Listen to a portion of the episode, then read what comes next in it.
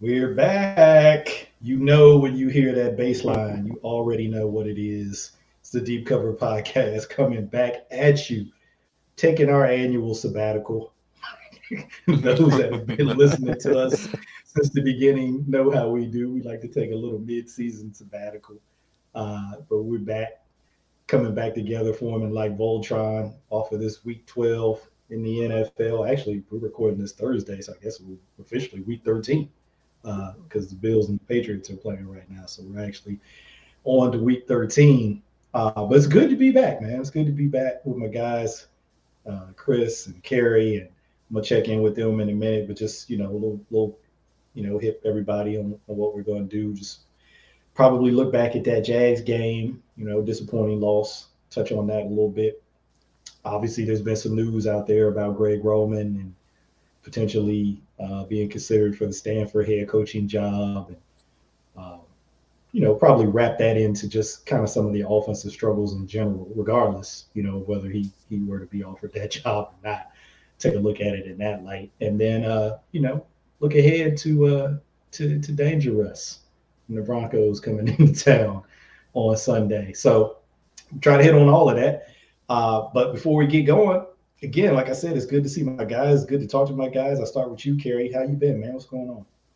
I'm good, man. Uh, you know, just super excited to be back with my guys. You know, it's been a while. You know, we always talk through the group chat, um, but you know, it's good to kind of get back and see you guys' faces and chop it up again, and you know, kind of talk through some stuff. You know, it's been a frustrating, you know, couple weeks or whatever it's been, um, you know, as far as the team, but um, you know, we can kind of parse through it together, you know, find the good, find the bad, you know, find the optimism, find the stuff we have issues with going forward. But, you know, it's always good to to be with you guys kind of talking through that. Yeah, I'm looking forward to it, man. Uh, like you said, we talk in our little group chat. So I've heard, you know, some of you guys' thoughts about the team and things that have been going on, but um, I'm sure we'll, we'll unpack it even more tonight. Uh, but Chris, let me come to you, man. It's been a while. How's everything going? Uh, I was say, telling you earlier this week, this might be the most upset I've ever seen you uh, with respect to the Ravens offense. how, how, you doing? I'm doing well, man. Uh, I, I I tweeted it. I think the day before the game that I was not sleeping on the Jaguars, and a mm-hmm. lot of people were like, "Man, get out of here with that." And look, it happened again. The Jaguars have given me three like the first one, the Monday night one, um, in two, 2011, that's probably the most upset I've ever been at Joe Flacco. Like I was just pissed off at him, like like if he stole something from me. Then obviously the London game, that one was traumatizing, and this game, this is probably like the most upset I've been with the Ravens as a a team, because it was it was just a frustrating loss on on both sides of the ball. So I, I know we're gonna get into it. So um, yeah, I, I won't take up too much time right now. hey, look, my, my wife who almost never watches football, but you know, she come in and out of the room, she'd be walking around, you know, behind in the kitchen. When she came in and she said, Is that the Jags mascot? I was like, Yeah. And she was like, Is he wearing a thong? like, looks that way. I knew at that moment that there was something in the atmosphere. I was like, you know what? I really wasn't even paying attention to him like that because you know you watch so much of the game you you focus on certain things and other things are kind of just like there. It's on the screen, but you're not really looking at it.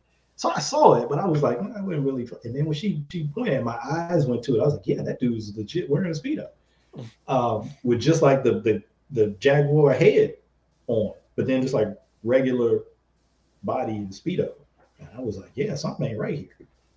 And then, you know, he came out in the second half with some clothes on because, like she said, somebody probably talked to him. somebody probably went down there and NFL probably called. It was like, hey, you got to put some clothes on. so even she felt like some just something was up. Like, you know, like, what, what's going on? What's up with this? Um, but, you know, the game obviously, uh, you know, didn't, didn't turn out the way that we hoped as Ravens fans. And, um, you know, it's it's a it's it's a great place to start right there, right? Just just you know rip that band-aid off and uh, talk about what we what we saw there and some of our frustrations and uh, like Kerry said, any any reason for optimism that you might have. I'm sure there's some. Uh, but I, I, will go back to you, Chris, because you say you want to take up the time. This is the time. Now is the time. So you can take as much time as you want uh, to kind of express your feelings. You know, this is this is this is the safe space, right? When we come together and we heal in this space. yeah, man. Um, I mean, it was just bad all around. I mean, it, it just felt like if if Lamar was on point, the receivers weren't. It felt like if the receivers were on point and open, Lamar wasn't right. And it was just like they it just could could never get on the same page. Like that's just what it felt like early on. I mean, obviously he had the fourth quarter where, you know, he just had to pull out the Superman cape. And we saw him finishing runs like, you know, we haven't seen him do that. You know, we you know he only does that for special occasions where he puts the shoulder down and really runs into defenders. And uh, you know, he he went he went off and uh, put the team on his back pretty much. So that was good to see. But just as far as the totality of the game, it was just another frustrating offensive performance for the team. And you know, I, I know we spoke about this a few weeks back after the the Bucks game, where you know we were just like, you know, that second half, that's what we need to see. You know, and that that's the frustrating part about G-Ro is that those flashes of brilliance where the the play calling just seems to just be so cohesive and and, and everything just gels and clicks. And then you have games like this where you just stuck in the mud and they're trying to turn, you know, turn the car on and you just can't get out of that mud. And then, you know, the fourth quarter comes and then, you know, they're finally able, you know, wheels up and able to get out of it. But it, it's, you know, performances like like this those are the ones that scare me when it comes to playoff time because you know not everybody's going to be the Jags and you know not not be able to jump on the Ravens defense early on. I, I know the Jaguars did it in the fourth quarter. I mean everybody knows what happened.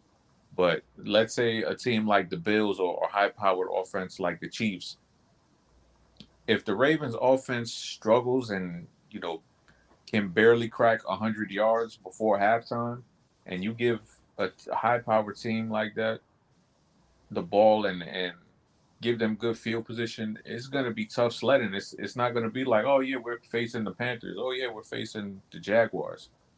It's to be tough, and I don't know what they can do to to fix it. I don't know what they can do to kind of get out of this funk and and, and kickstart things because we've seen it we've seen it happen with this offense, and you know, I think they have the offensive line, especially when when Ronnie Stanley comes back, and then you know you got Gus healthy, and you got J.K. coming back, so I think they can kind of get the ball rolling. But it's that consistency that's like the main word that we we we uh, come up with when we talk about G-Ro's. We're looking for that consistency, and I think if they can get it on you know, obviously they they're talented enough uh, to to really be a force in this league, like like we've seen in the past, and we've seen flashes of it this year. So hopefully they can get things going because it, it's it's been tough to watch for the you know for a lot of these games. Yeah, the the struggles uh, on offense, particularly in the red zone, uh, kind of were, were magnified even more in that game. I was looking at some of these these numbers. And, you know, the season long stuff for them isn't that bad. But if you look over like the last three games, things kind of take a turn, right? I was looking at um, just kind of a variety of different scoring stats, offensive scoring stats. So they were six in offensive point. They are sixth in offense points, uh, offensive points per game on the season, 24.4. They're seventh in offensive scoring margin. So you know how many more points per game um, you're scoring than your opponent. They're plus four. They're plus four basically in that. They were 11th in offensive TDs per game. So that's not just scoring. You know, because scoring could include field goals. It could include special teams points, defensive points. Is just offensive TDs. 11th at two and a half a game. Um, ironically, they're tied. T- they're tied for tenth with the Jags of all people uh, for red zone TDs per game uh, with two a game. But in the last three games, they dropped down to 16th um, with just under two per game, tied with a couple different teams. And then their red zone scoring percentage um, on the season is about average. I'd say probably about league average is right around 51%. But the last three games, it drops down to 38%. And there's only been three teams worse over the last three games uh, in the Jets, the Texans, and the Patriots. So, you know, when you look at that, it's it's obviously disappointing. But then I also looked at some of their other numbers across other seasons. They were 60% red zone or uh, red, red zone scoring percentage. Um, in 2021. They were 59% in 2020. So I think they're due for some regression. I think they're due for some positive regression because if you also look at their attempts, just how many times they get to the red zone, they're also like top 10 in that. I didn't write that number down, but they were they were definitely top 10. I think they were inside the top 10. So they're getting there. And there have been times when they've got there and scored earlier in the season. Um, but you know, obviously that's been more of a struggle over the last couple of games. So Kerry, I'll come to you on the Jags game. Um, what was the vibe for you, man, coming out of this game? I mean, obviously it's a loss, so that part's disappointing, but just some of your thoughts uh, about what you saw. Yeah, the vibe for me, I'm gonna go back to the uh, classic Solange Knowles "Seat at the Table" album. Weary, I am weary of this team. Because they like there's so much good there within the inconsistencies of what um, you know what goes on. Um, and i kind of already saw this coming in a sense not necessarily that i saw a loss in his game i think that people were getting a little bit too comfortable um, they looked at the seven and three record they looked at the schedule the rest of the way and you know, people just got way too comfortable. And I'm like, yeah, okay. You know, these teams still have to line up and actually play. And, you know, what's so frustrating is there's a lot of things you can point to and just be frustrated with and, you know, want to see changes and all of that. And you know within all of those uh, i think chris said it perfectly you know they they get stuck in the mud and it, it happens for long stretches for too long. Um even within all of that they were up 27 to 20 got a sat fumble that could have close to end of the game you know it, the, the the margins are just so thin even within all of this um but I think my biggest kind of takeaway is just like Chris explained these these long stretches where they're stuck in the mud. Um, things don't look cohesive. You know, they're they're struggling to, um, you know, get plays off, and you know, all this talk about, you know, the motion and and the things they're trying to do from that perspective. And I'm like, okay, well, um, I watch Miami play and I watch McDaniel and I watch him use motion like every play, and they don't have any struggles, you know, getting plays off. So, and, and, you know, just a lot of miscues that I feel like shouldn't be happening at this juncture of the season, and so that that that makes it frustrating. But then you look at, uh, you know, I did the same thing, Mike. I looked at some of the stats and and where they, they, they stand. And offensively, they're right up there in a lot of different categories. The the one major glaring one is um, you know, red zone scoring as far as touchdowns. They're in that, you know, bottom tenth um, as far as the NFL goes, but everything else they're right there, they're right in range. Um, so you know, statistically there's there's stuff to uh, to be um, excited about, but you know, just watching them, the eyeball test, you know, just, there's just too many long stretches of um, inconsistency that that has to change, and I think that that change we'll get into it. I think is going to have to be kind of philosophical, you know, different voice, um, you know, different um, um way of, of, of structuring this offense. Um, defensively, I just want to say something. I saw a tweet, and I don't remember who uh, whose tweet it was. Um, and it's not even something to like call this person out for it. It's just kind of like a, um, a, thought process thing.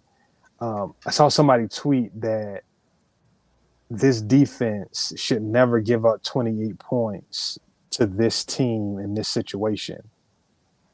And hey, man, this ain't your granddaddy's NFL anymore. you can probably pick your your best defense, whatever you feel like is the best defense in the league. You take that defense.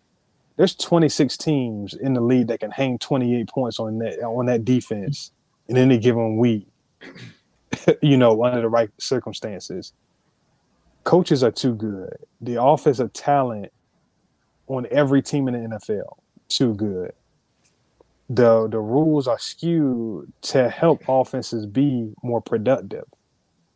You know, this this notion that because they're spending so much cap on defense and they made the trade for Roquan when everybody wanted a receiver and all of that, you can be upset about all that. I get that, but those moves aren't gonna change. Um, you know, this defense into a defense that um, you know allows 12 points a game. You know, it's just not realistic, especially when the defense is not completely healthy.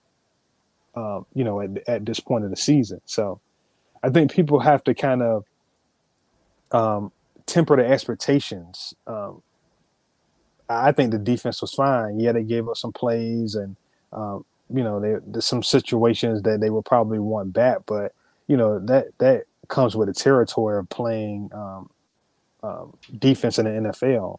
You know, Urban Meyer kind of uh, salted away this guy's, uh, you know, career early on, but made no mistake. Um, Trevor Lawrence was considered the best quarterback prospect of the last 10 years they have talent uh, in that receiving corps. Uh, you know, Evan Engram is a talented tight end. They got Travis Etienne at running back, and just about every team you run into in the NFL is going to have guys that were blue chip kind of players. Uh, you know, in college, and you, you know, you just you're just not going to shut down NFL offenses. So I think people got to kind of get that out of their brain uh, that that is going to be some realistic expectation uh, uh, of any defense, um, you know, regardless of who it is. So you know that that that was kind of just my thought process there, but you know, overall, it's just you know a missed opportunity and and, and something that um, is frustrating, and you know, one to kind of look at it, but also at the same time, kind of move past it and, and see what um, the rest of the season has in store for the team. Yeah, we we we we'd be remiss if we overlooked Julio. John, I mean uh, Zay Jones, who dropped eleven for one forty five on them boys. Eleven for one forty five, and people were like, Zay, overlook him. People people were like, Zay who? who was that? Not, but, not Kerry. No, no, he did not. Um, because he uh, listen, if you've been if you've been following when Kerry puts out his his DK lineups and his sprinkle me picks, Zay Jones was was in the lineup this week. Yeah, and uh, you know you you you would have been in a pretty good spot if you had him mixed in, you know, any of your other lineups out there. So you know, always you need to always be checking that out. You know, if you you into fantasy, DFS, whatever. Uh, you definitely need to be checking those out when they come out on the weekend. Normally, it's what like Saturday or sometimes yeah. Sunday morning. Yeah, most of the time Saturday. I, last week I had some stuff going on. I kind of had to delay it, but most of the time I got it out on, on Saturday. Yeah, I, I, read it and I saw you had Zay Jones. I was like, oh shit. It's the kiss of death for the Ravens. If he got Gary, Gary got one of the opponents in his fantasy lineup, you know somebody had to go off. Um, but you know, look, I gotta be equal opportunity here, real quick, before we leave this game, because we talked about the defense and we spent a lot of time on the offense. But Kerry, you touched on the defense a little bit. Um, you know, Denard and I talked about it a little bit. It was a little uh, uh, when we did the fire zone um, last night. It was a little bit of a throwback to some of the early season stuff we saw from the defense. Because for three quarters, set aside getting stopped on a, a fourth and one, which was questionable as to whether it should even have been a fourth and one in the first place. But anyway, it happened. Um, and whether you know they ruled that a fumble, whatever, they were going to turn the ball over on downs either way. Um, aside from that, where they got the ball at the 50 and then they were able to to move it down and score because they hit that little little turkey hole shot to uh, JaMycal Hasty uh, for a 28 yard touchdown. Aside from that, for three quarters, three points. That's all the Ravens defense allowed when the Jags had to go the length of the field, right? When they didn't get a turnover, that, that put them in, in good field position. That was it. And then in that fourth quarter, 17 points. And so we hadn't seen that for a while. You know, really, I guess you could start with the Tampa Bay game, going through the Saints, going through the Panthers. We thought we had kind of turned the corner on on a lot of that, really even before the Tampa Bay game. It was really those first, you know, maybe three games uh, where we saw some of that stuff. But then we thought we had kind of turned the corner on that. But then you saw some of that kind of rear its head. But to Kerry's point, I think injuries do play a part in that because look, no difference, no disrespect uh, to certain guys. You know, I'm a big Brandon Stephens fan. Uh, Denard and I both are. Denard even more than me, uh, because he told me that he was going to take DeShon's DeShon Elliott's job when they drafted him. Behold, he did take his job. Um, but you know, he's he's in a position in that game which I don't think is a natural position for him. I don't think he's a natural cornerback. I don't think he's a natural outside cornerback. I think he's probably a little bit more of a safety. He has the flexibility to play in a bunch of different spots. But if you say we're going to line you up out here for, you know, uh, however many different snaps because we got to move Marlon Humphrey inside because Kyle Hamilton, you know, was wasn't available. He was injured for this game it just creates that ripple effect when you have to do that. And now you're you're having guys in positions where, you know, good offensive coordinator, good offensive, you know, designers are gonna target that guy. They're gonna say, hey, look, we think that we can win against that guy in some one-on-one situations. And it's not like he was beat super badly on some of the plays that he gave up. There was that one double move, kind of deep ball uh, that set him up for for one of the last touchdowns. Um, but you know, the fourth and five to Marvin Jones, he was kind of right there for that. And again, even though you could go to the play before that, right? When or two plays before that, uh, when Calais gets the sack and they're looking at second and 21.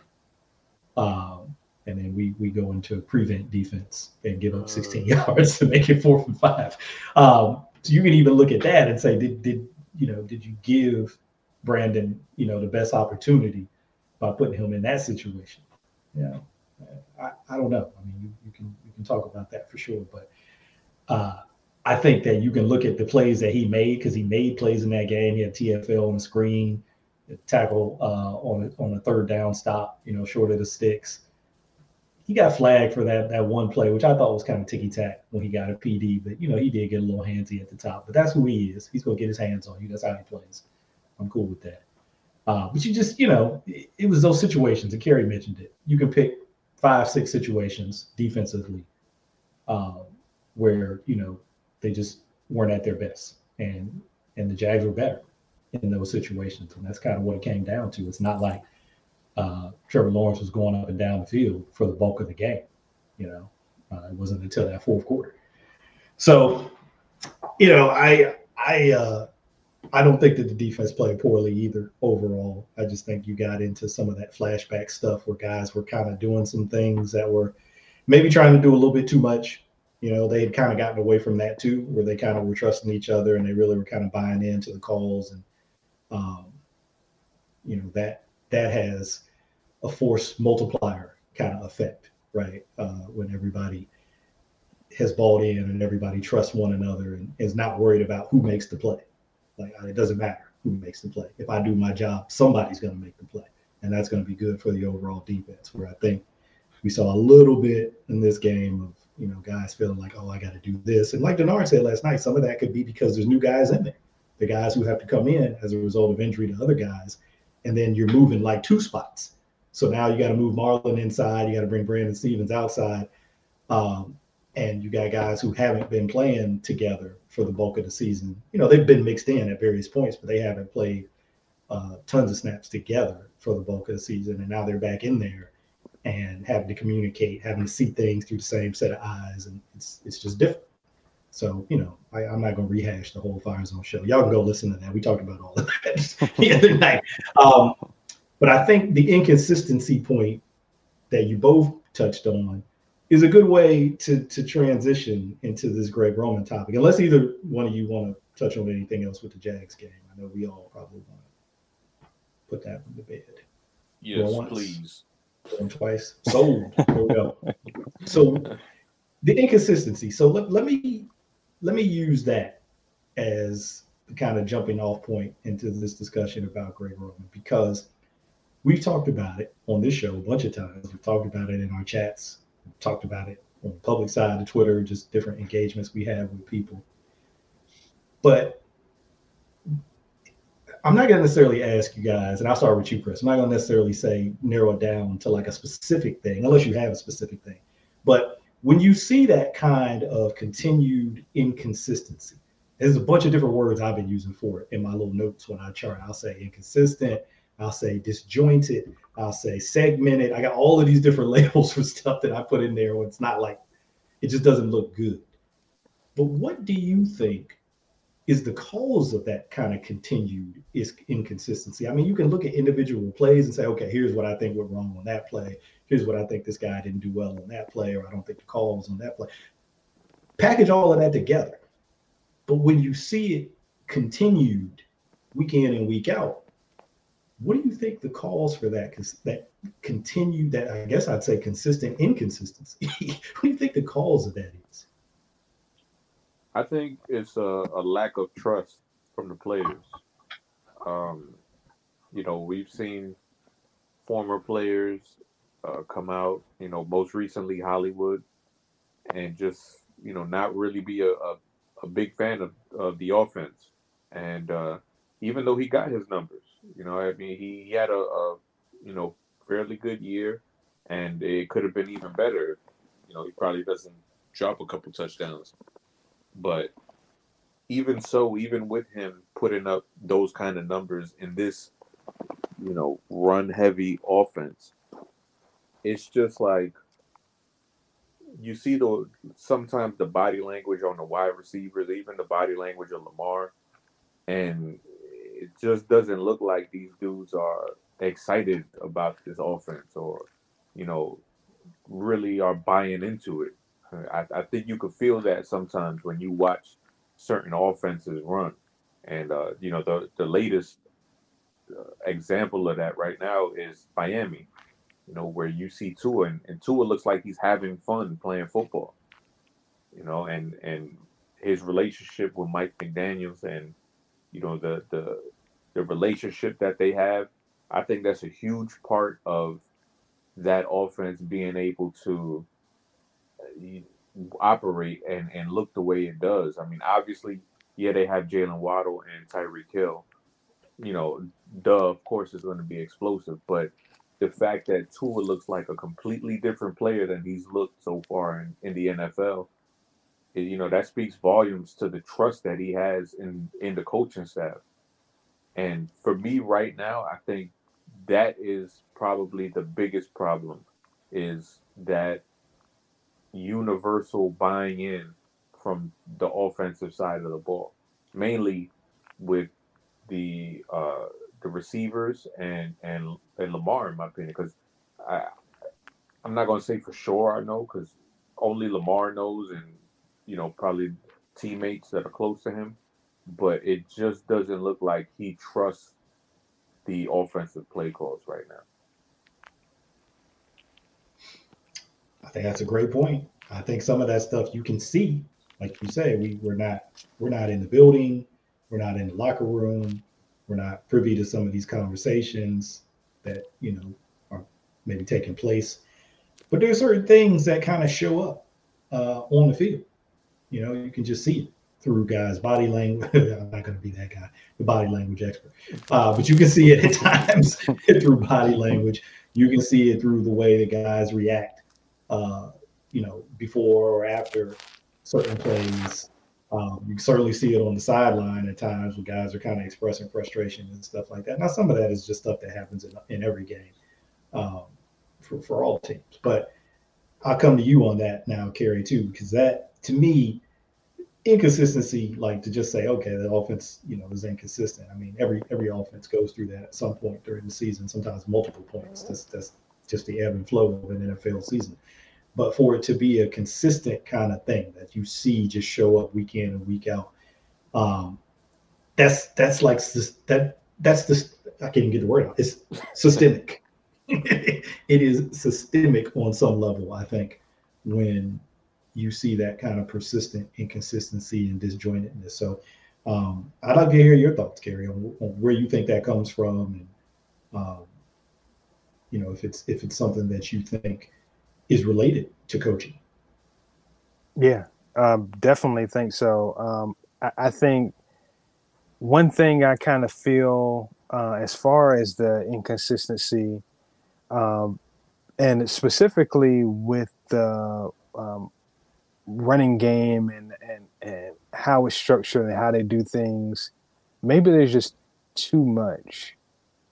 You know, we've taught for years and we, you know, kind of brag and gushed over um, just the amount of different things that Greg Roman can throw at you um, running the ball. Just such a varied scheme, you know, whether it's power, zone, whatever it may be. There's just so much. But maybe it's too much.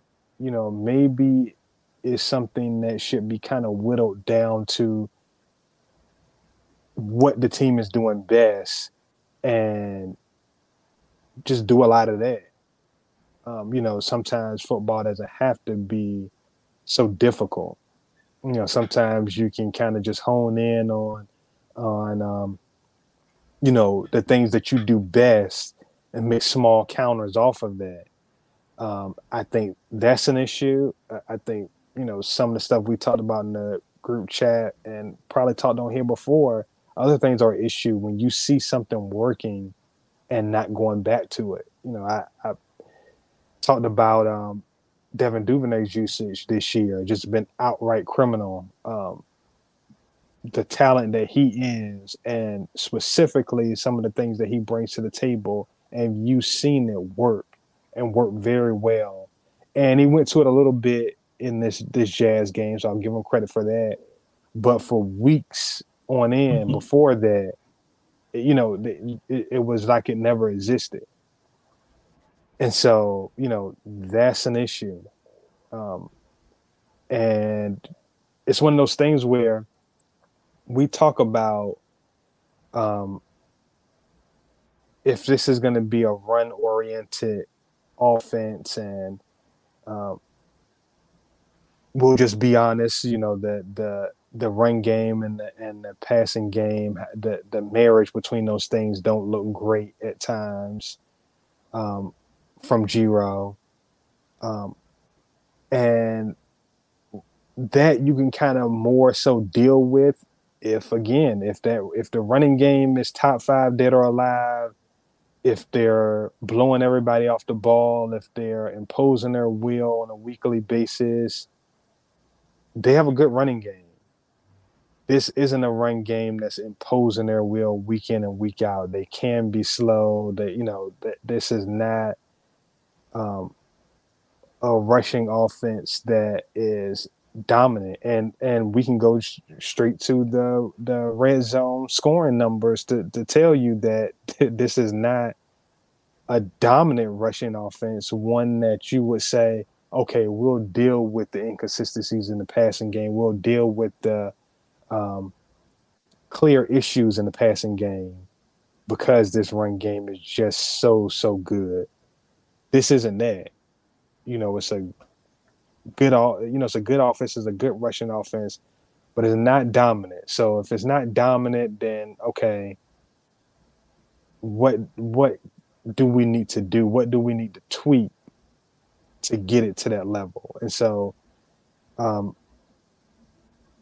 I think the, the, the issues that we've seen have just been going on for so long that you know at some point, um, you know, just trying trying to be honest and, and, and you know trying to to get a new voice in, in the room.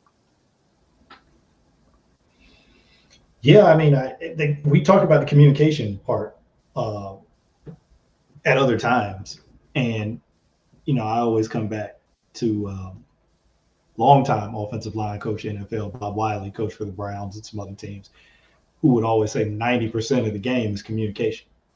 You know, it's like the physical part. There's a baseline of that at the NFL level. Everybody's a great athlete. Everybody's strong. Everybody's fast. Everybody's big. but the communication, which really kind of stems from the mental side of the game, he really feels like is, you know, the, the, the biggest part of the game.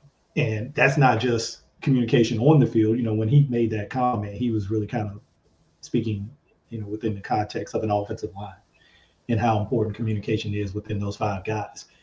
But I think he also, you know, later in that talk kind of broadened it out too and said, you know, from from not just from player to player, but from coach to player.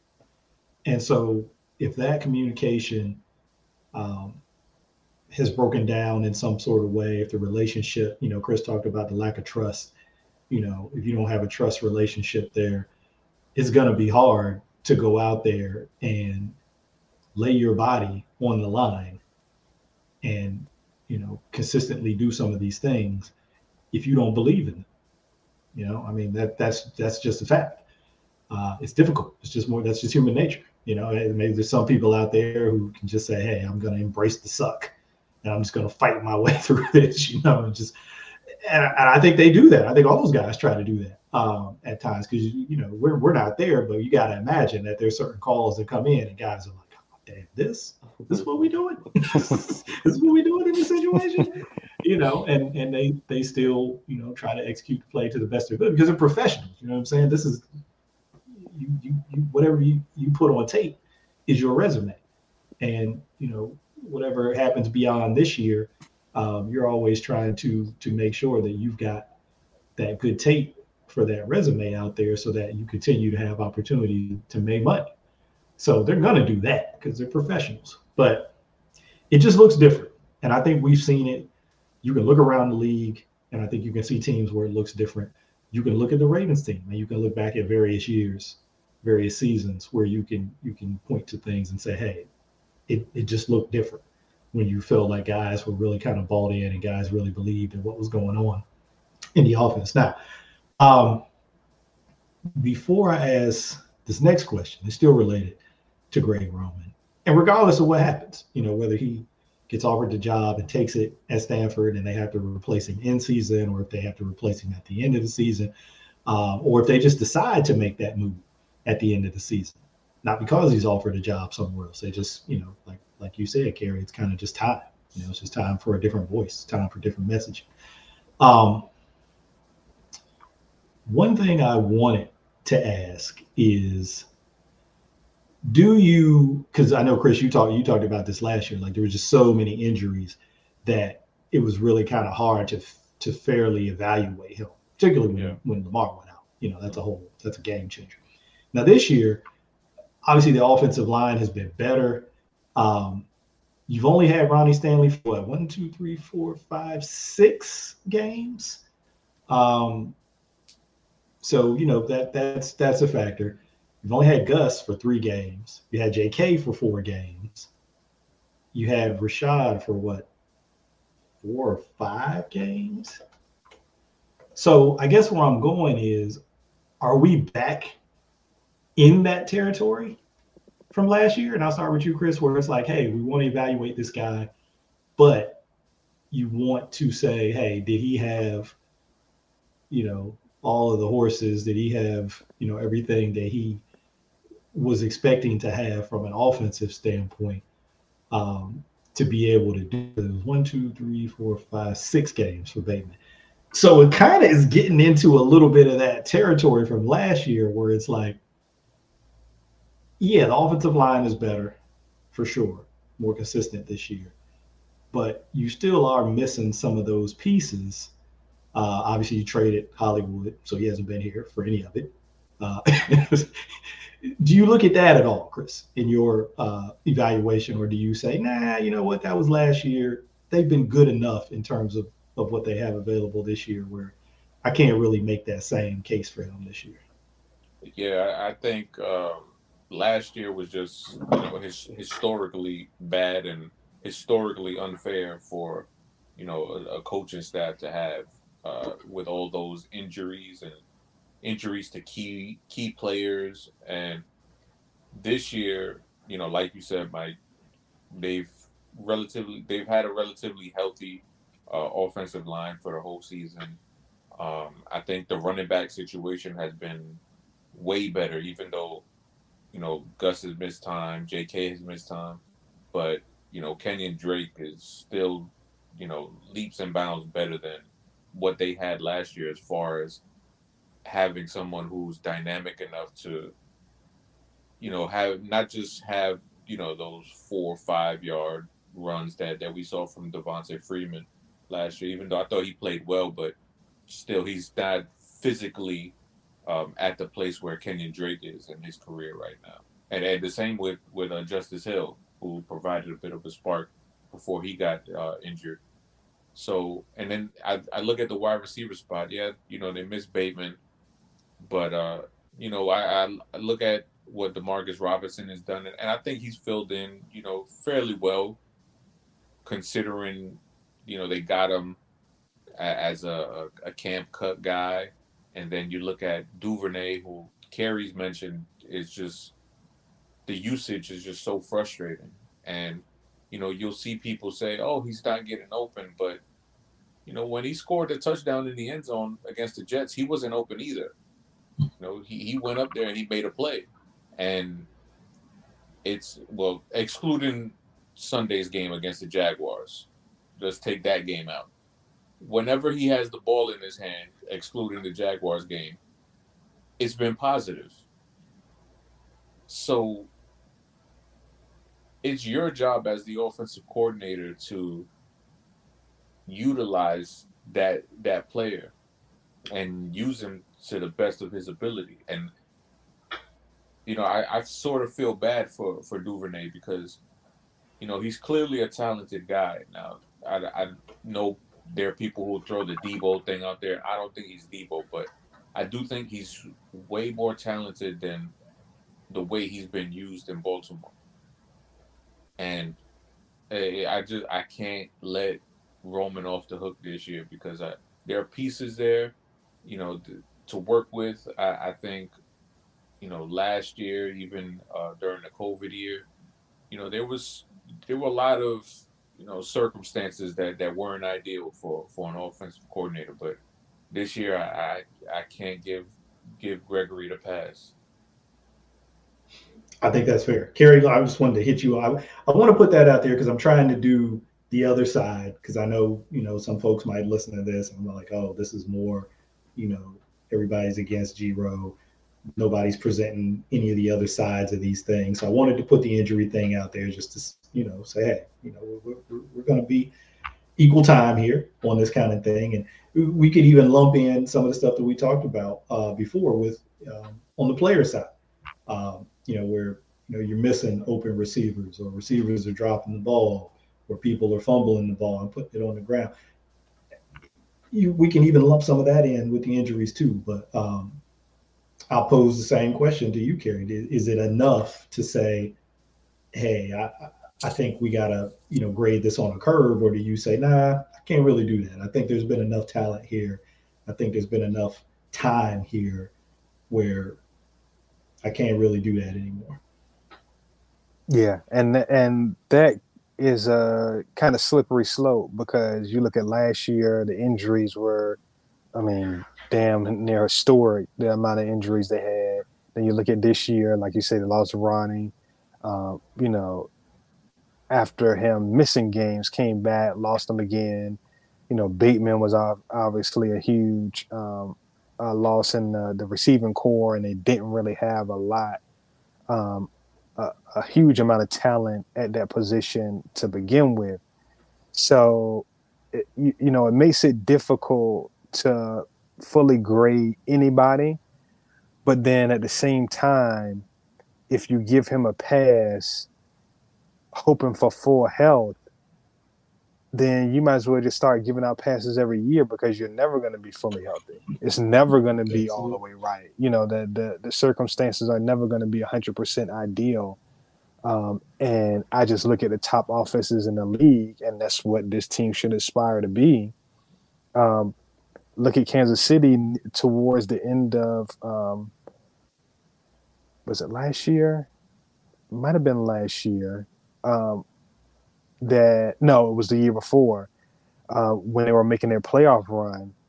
Uh, you know, they lost offensive lineman after offensive lineman. By the time they actually got to the Super Bowl, um, I, I think both tackles were gone. You know, the center was hurt. Um, but it, that was a team that you were anticipating scoring 30.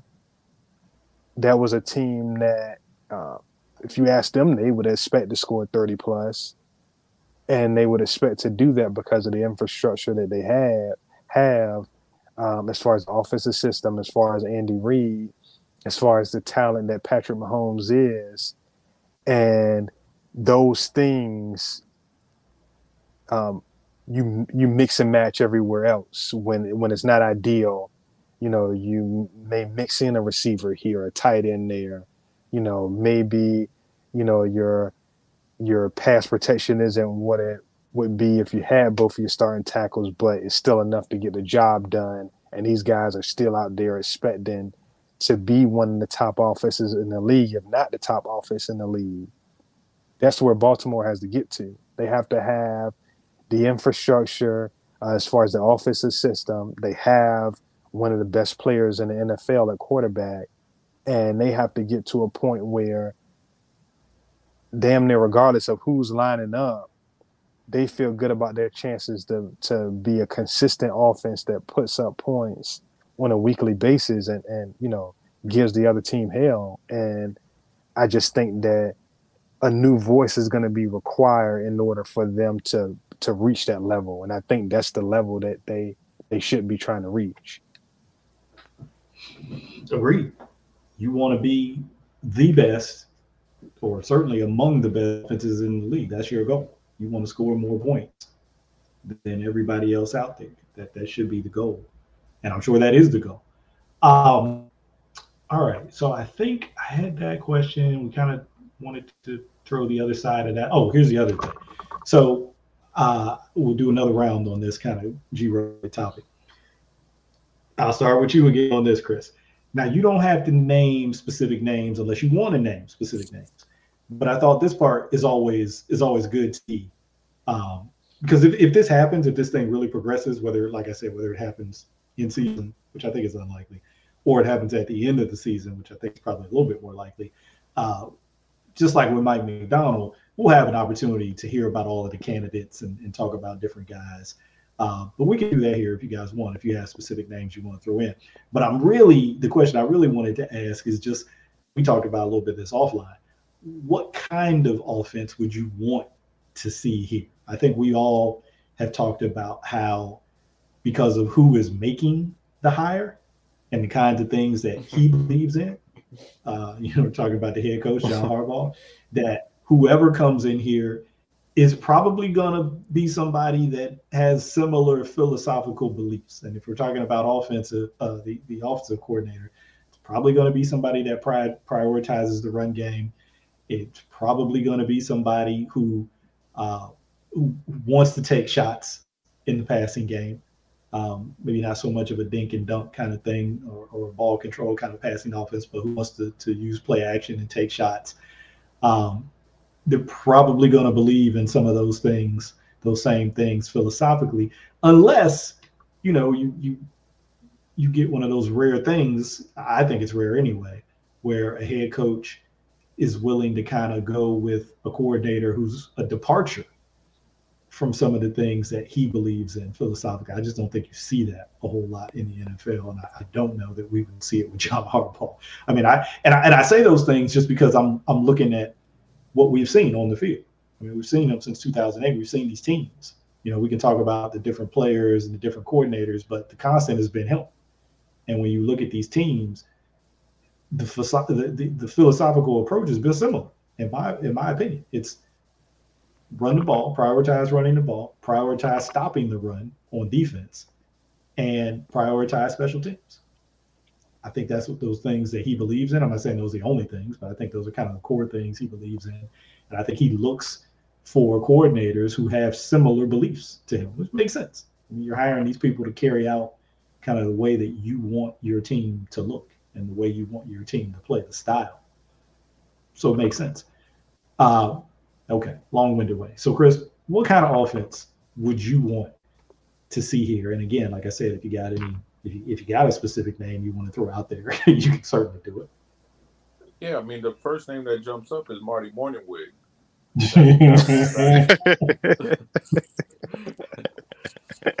um, no, but um, seriously, uh, unsubscribe.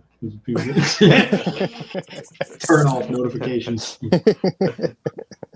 uh, no, but seriously, I, I would like to see just uh, you know more more utilization of the whole field of the entire field because to me Lamar Jackson in space would terrify defensive coordinators and defenders. You know, if you look at the Eagles and there's so much space in that offense and it opens up so many so many rushing lanes, not only for Jalen Hurts, but also for the running backs. I mean, we saw Miles Sanders have a career day last week on, on Sunday night football or Monday, yeah, Sunday night football.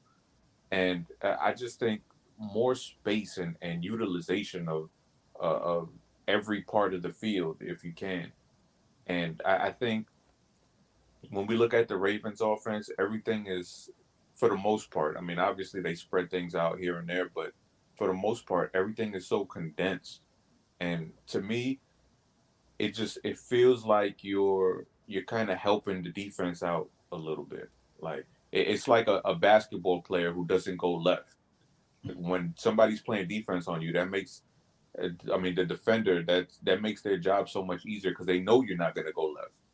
They know you're only going to go right, and I think defenses do that when they when they go up against the Ravens. It's like we see them dare the Ravens to try to go over the top, and you know the, the Ravens. Eh, whether that's a personnel thing, a personnel issue, whether it's just you know the way that they just want to operate whatever it is it, it, that's not really it's not really relevant in this situation because that's just who they are. You know we've had four years of this offense. That's who they are. And the the gm has he's had time to implement you know the kind of personnel that he wants and he hasn't really gone out of his way to really attack those those weaknesses. Uh, I know he's you know gone through the draft, but we look at this year and there was really no attempt to replicate the speed that that the Ravens lost with Hollywood, and you know that's just reinforcement that you know yeah they're comfortable playing this style, but I think just to take that next step, you you not completely go away from it, but you have to be more open to the the possibility of it and and just want to open things up for Lamar. And, and I think it would make life so much easier for him too to just open up the the field and not have everything so congested and uh, a guy that you know I, I didn't bring up this isn't my original idea this is a Ben, uh, ben Solak, who's you know a big time Eagles fan. He does a, a bunch of great work uh, when it comes to prospects and just breaking down the NFL in general. And uh, somebody asked him, who would he like to see uh, be paired with Lamar as far as being his next OC? And he brought up the Eagles quarterback coach, uh, Brian Johnson, who, you know, if, if you look at his resume, uh, he's worked with you know a, a ton of mobile quarterbacks. Uh, you go back to Mississippi State, he was Dak Prescott's uh, quarterback coach. Um, you go back to uh, what do you call it? Uh, Florida. He worked with Kyle, Kyle Trask, uh, who put up really really crazy numbers there. And then uh, Felipe Franks too, who who also had a good year at Florida and And you know, now he the last two seasons he's been working with Jalen Hurts, who's you know in the mix for MVP this year. So I, I think working with a guy like that, coming from that type of offense where they're not just oh we throw it all around. You know, the, the Eagles they are heavy, heavy uh, for the, with the run game, and that's I, I do not want the Ravens to go away from the run game and become this pass happy team. That is not what I want. But what I do want is heavy emphasis on the run, but also the willingness to attack every blade of grass on the field. And I think just from what I see from the Eagles, I, I think they do a good job of that. Now, granted, they have, you know, they have uh, two bona fide wide receivers there and a hell of a tight end there as well. So, you know, obviously they have different personnel than the Ravens do, but I think that philosophical approach that they have, I think that's something I would like to see for the Ravens. And I think that's at the heart of this. The philosophy, that that approach, that's at the heart of this because you you touched on some stuff there that I think that part's going to be fascinating to me because you got a head coach who wants to play a certain kind of way. And I think it's the way that you you described, Chris, what we've seen here historically. You've got a GM who was raised in picking players to fit that style of play. you know what I mean? Because he grew up in the organization. He worked under Ozzie. Ozzie also, you know, I think believed in playing a certain kind of way. And so tried to build a team from a roster construction standpoint that fit that style of play. So you've got all of that infrastructure that looks at the game that way. But yet you have this quarterback that really has the ability to be one of the I mean he already is, but continue to be one of the most dynamic and dangerous space players in the game. So to me, it's that that that philosophy, and I'll come to you, Carrick. It's it's that battle of philosophy where you say, do we want to line up with big personnel, condensed formations, bring everybody to the party, get physical, move you off the ball, or create angles, create creases so that we can hit one of those creases. And, you know, maybe it's you know, five yards, four yards, three yards, but then it's boom, you know, 40 yards, you know, something like that. Or do you want to create space, create, manipulate, and attack space? We got this whole field, like Chris said, we can use. We don't have to condense it down and bring everybody to the party to still run the ball. There's different ways to run the ball right? We can run it the way that the Ravens do, and obviously that that has its advantages and has been effective. But you can also run it with more of a mind to create an attack space and get people who maybe are bigger body types out in space who aren't as comfortable being out in space, right? Or even if you've got you know smaller, more athletic body types defending that space, you've literally got them in space they've got physical more they've got you know more physical area that they have to cover and be responsible for so that's a that's a, always been a real fascinating because i you know i think that's part of how G-Ro thinks about offense is you know he talks about it numbers angles and grass you know he that those are the things that that you know he he thinks about uh, in terms of building the offense but his approach to it is more of a bigger body types condensed. Let's get everybody up in there, and you know we're kind of going to bang this thing out, as opposed to what Chris is describing with the Eagles, and we've seen it with other teams around the league too, where it's more about let's spread things out a little bit more, and then let's just take advantage of all of the space that we have that we can use with all the different athletes that we have, and stress teams that way. So I don't know, Kerry, man. What type of offense would you want to see here? I started thinking about that stuff, and I'm like, man, I can see the advantages and disadvantages of both ways of doing that. Uh, obviously, we've seen it here when it's really, really good. Like when it's done at its highest level, we've seen what that can look like here and how good that can be.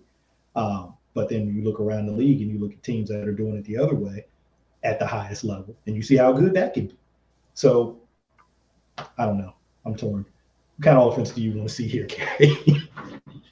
Yeah, so for me, I'm totally fine with it being a more run centric um, offense. Like I have no issue with that. Um, and I'm pretty open kind of schematically as far as what type of offense it would be. Uh, what I'm looking for um, from the offense going forward is one that uh, you know you don't have to sling it all over the field, but you need to be efficient when you do it. Um, you need to take the players you have and maximize what they do best. Put them in the best positions to succeed. Um, that's something I don't think we really see here uh, as often as we would like to see. Um, and then, you know, when, we talk about space, I, I, mentioned on a pod earlier this year, um, the Browns, the Raiders this year, uh, the Eagles this year, um, especially now with um, what Goedert being out, you see the Eagles shifting to more um, three wide sets they are gashing people in the run game out of out of the three wide receiver sets. I mean, just gashing people. So you know, just because you go spread doesn't mean that you want to be soft and you want to throw it all over the place. Um, there's an advantage to be had running out of that that personnel grouping. So uh, just leveraging things, you know, you know, there's still a team that doesn't throw to the running back at all. There's an advantage to that, especially if you're doing it on first down things like that. Just um, a, a, cohesiveness, you know, a feel like when you watch um, the Eagles play, when you watch the Dolphins play, um, when you watch some of these teams play, um, there is a cohesion there.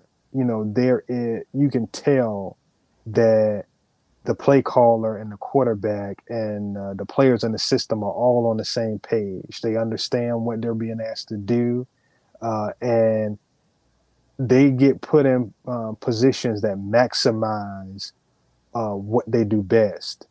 And they leverage some of the new kind of opportunities that we see that uh, create advantages. You know, throwing on first down, throwing to the running back. You know, some of these things, like I said running out of uh, three wide receiver sets. Some of these things that uh, teams have kind of caught on to um, having advantages by doing these things, we don't see the Ravens doing it as much. So that's something I would like to see, regardless of whatever the style of offense is. Uh, but another thing I wanted to hit on is, like you said, same guy that's making this call as far as who the offensive coordinator is going to be. That's a bigger conversation we're going to have to have. Um, and I think back to, and this is my personal opinion, as far as when they hired Kubiak, I think that was a uh, an Ozzie Newsome and Steve Bisciotti decision. I don't think that was a John Harbaugh decision because if we go back and we look at that, there were names that were put out there um, as far as people that they were going to bring in an interview. And I, I don't remember the name specifically, but I remember it being kind of an underwhelming group. And there was kind of a pause. And then all of a sudden we heard that they were talking to Kubiak. And then the kind of excuse after the fact w- was, well, we didn't know that he still wanted to coach. And I'm thinking that's the stupidest, craziest thing I've ever heard in my life. That a that a team that that you know, un you know will look under every stone to try to find talent will not check in with a a, a guy as established as him to see what it is he wants to do, and so that's my interpretation of that was that was them kind of looking at who Harbaugh wanted to bring in and thinking, nah, this is this isn't enough, and kind of you know forcing his hand. So maybe that hand needs to be forced again. Maybe there's a guy out there that's doing TV right now mm.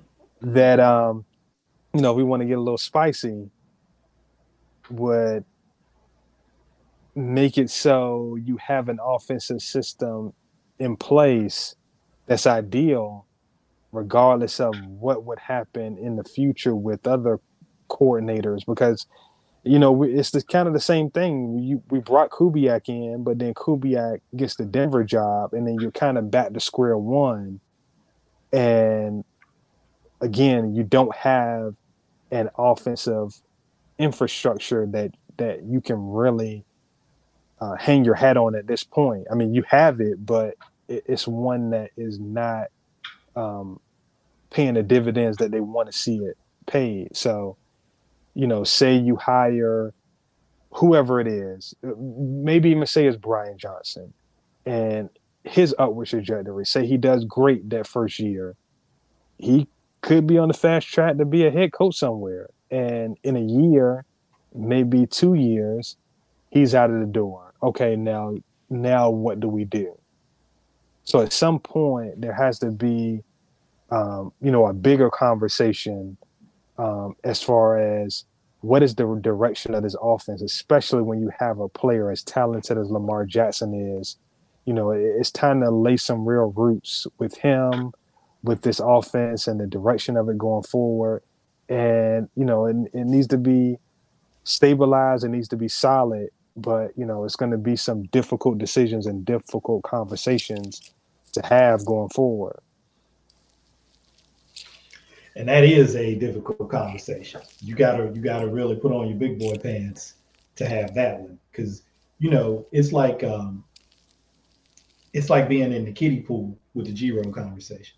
Anybody can talk about that, right? That's that's the shallow end of the pool. Like, oh yeah, let's splash around down here. You know, we ain't got to worry about whether we actually know how to swim or not. You know, because it's like he's very polarizing and and maybe John Harbaugh is too to some extent for some people. I mean, I'm not going to pretend like I haven't seen people out there who, who who've been like, "Hey, it's time to move on from him." Either, but I think there's probably more of a minority of people who feel that way than they do about G-Ro, and so to have that conversation about John Harbaugh and kind of where uh, things stand with him and the the vision for where you think this team um, where you want this team to go. And that's something I heard on that that uh, GM podcast on the Athletic.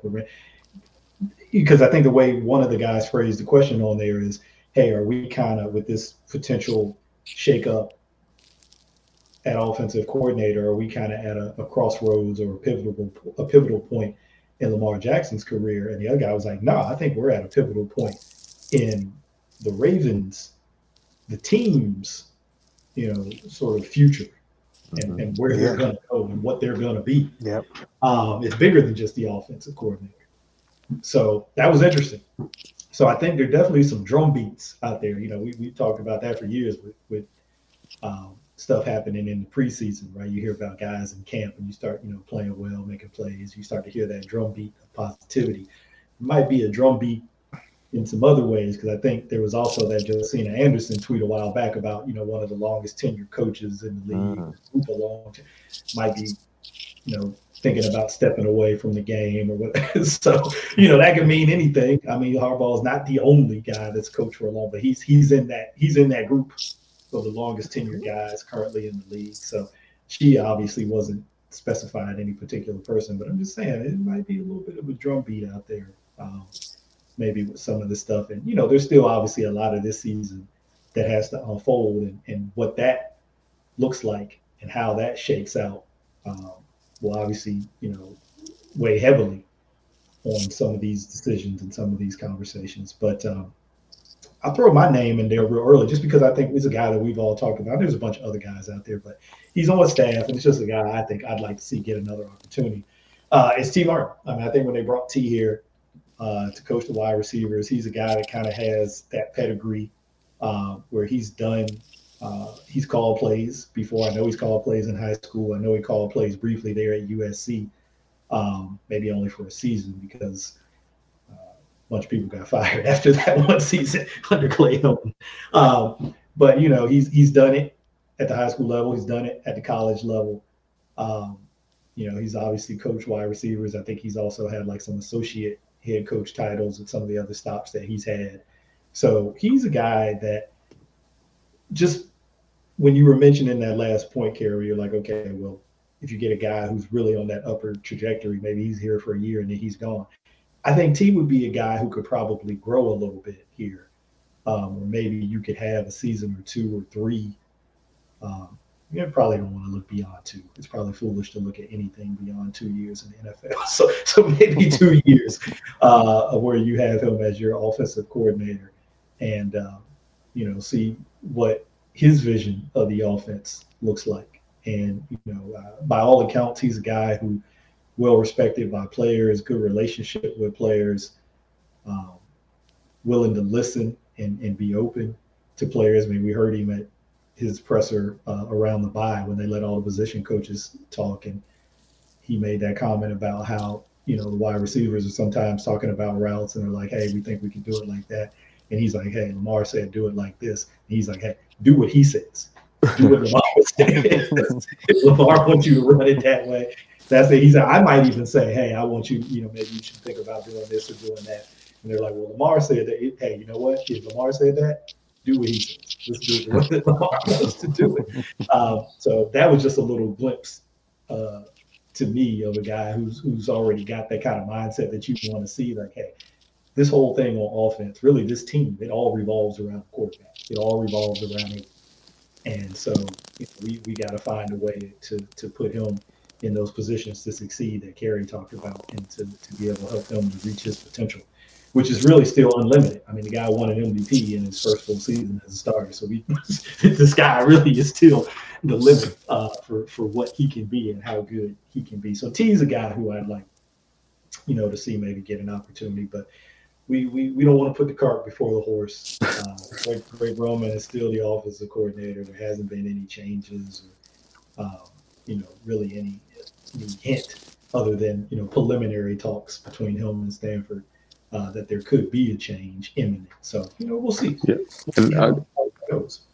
I think I think Kerry brought up a really great point about that whole Gary Kubiak situation and how um, uh, Steve Bisciotti and uh, Ozzie stepped in. And you know, I, I remember that that there were being whispers about that. You know, those guys really just took this decision and it was like, no, this is Gary Kubiak is going to be our guy. And, you know, piggybacking on what Kerry said, this could be a similar situation because, like you said, Mike, they're they're at a crossroads right now. You know, with Lamar and free agency. You know, this is a, a pivotal moment in the well. This is going to be a pivotal moment in the Ravens' future, and you know, they have to press the right button. So it can't just be, oh yeah, you know, me and this dude used to pal around when we were at the Eagles, so I'm gonna hire him. You know, like they're gonna take this and and be like, no, we have to get the guy that's gonna be, you know, the answer for us, the way they did with Kubiak. So I, I think that's something that I know I hadn't thought of that. So um, yeah, I think that's a really great point it's an excellent point, and it just shows great minds think alike. Because you know, Kerry brought that up, and then you know, uh, just the way that it timed up with um, this potential job opportunity for Greg Roman, you know, at Stanford, and um, they mentioned something along that point. So maybe you know, maybe they've been they've been in in, in Kerry's DMs, picking his brain for stuff What they mentioned was kind of a crossroads for the organization, just not, you know, not like a crossroads for like Lamar. Because just because of the contractual situation at the point that they're in, they say it's easy to look at it like that and feel like, hey, that's the real, um, you know, pivot pivot point right now. But he's like, really, no, it's the whole organization. And he made the point that, hey, I think they may have realized that they had more holes than they thought. This wasn't just about Lamar and trying to get a deal done with him. There might be more holes on this roster than they realized. Mm. They might kind of be seeing that unfold this year a little bit. And so if you feel like there's more to this thing than just getting a long-term deal done with Lamar, if you, to Kerry's point, if you say, you know what, John, we've seen this this style, whether with Greg Roman or the guy that you had in before. We've seen this style, and we feel like this style, although it's been good and it's had moments, it's not getting us ultimately to where we're trying to go. And so It's the definition of insanity, right? We'll keep doing the same thing, expecting a different result. Maybe we need to try something different that can get us kind of to that next level. This level's been good.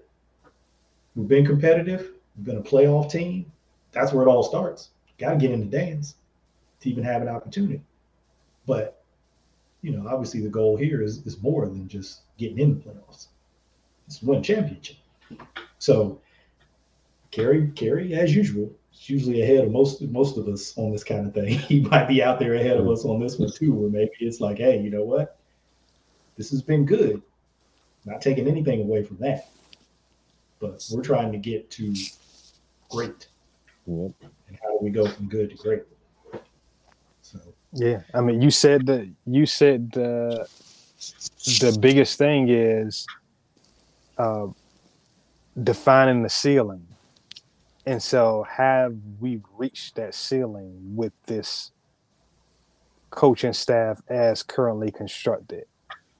And if so, then you know we have to have that real difficult conversation and decide, hey, uh, you know, maybe it's time to do something different, especially at this juncture with what's on the line, with what's going on with Lamar and his contract situation. And, you know, we were having a conversation in one of the other group chats about it earlier. This has to be a Lamar hire. You know, this can't be a, a Harbaugh hire this has to be a Lamar hire. This has got to be a guy that's going to be uh, joined at the hip with Lamar. They have to be a cohesive unit in order for this to work to the level that ultimately they want it to work, and that's to be, you know, a championship level team. That, that that has to be the the the, the focal point of this decision. So yeah, it's going to be an interesting one. I'm not calling for anybody to get fired. I'm, you know, I'm just just throwing it out there that you know that has to be weighed in this in this decision um, because you know if uh, if you like I said you bring in any um, officer coordinator out there, you know, especially if it's a hot name, they get there and you know they take off and you know, do good things, which I mean, you have Lamar Jackson, you're probably going to do some good things on offense if you know what you're doing. It's going to put whoever that is on the fast track for a head coaching job. And so that person comes in, lights it up, leaves. John Harbaugh is not an offensive coach. He's not, you know, going to be able to drive that ship in that way. So, you know, you have to have some some conversations about you know what that role looks like yeah and i think you got to have that kind of self-awareness.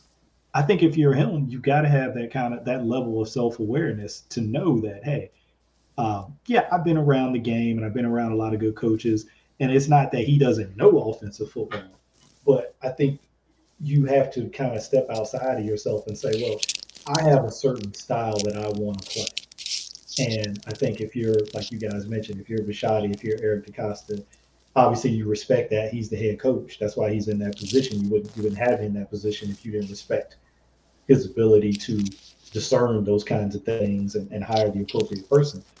But if you, as you talk to him, if you get the feeling that hey, when you say I want to play a certain kind of way, and you know here's some guys I'm looking at, and if you, you leave that conversation thinking, okay, well the certain kind of way is what we've seen. You know, then you've got to maybe ask yourself, okay, maybe that that level of self awareness isn't quite where, where it needs to be, um, because you, you do have to kind of, you know, sometimes help. You know, so we all have blind spots. It's human nature. We all have blind spots, um, no matter what our experience is or, or how, um, you know, self aware we think we are, how broadly we think we see things. Everybody has blind spots. And so, you know, could it could it be a blind spot where you have something unique in terms of uh, the player that Lamar Jackson is?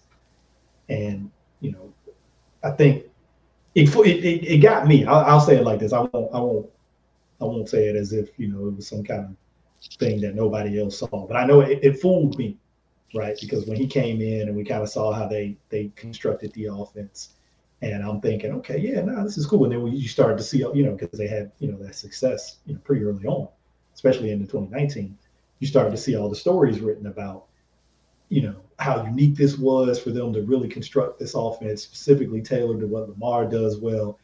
And I didn't really think about it until it was maybe this that last off season, like like Chris said, when I was in my need for speed phase, and I was like, you know who else really fits this offense? John Harbaugh.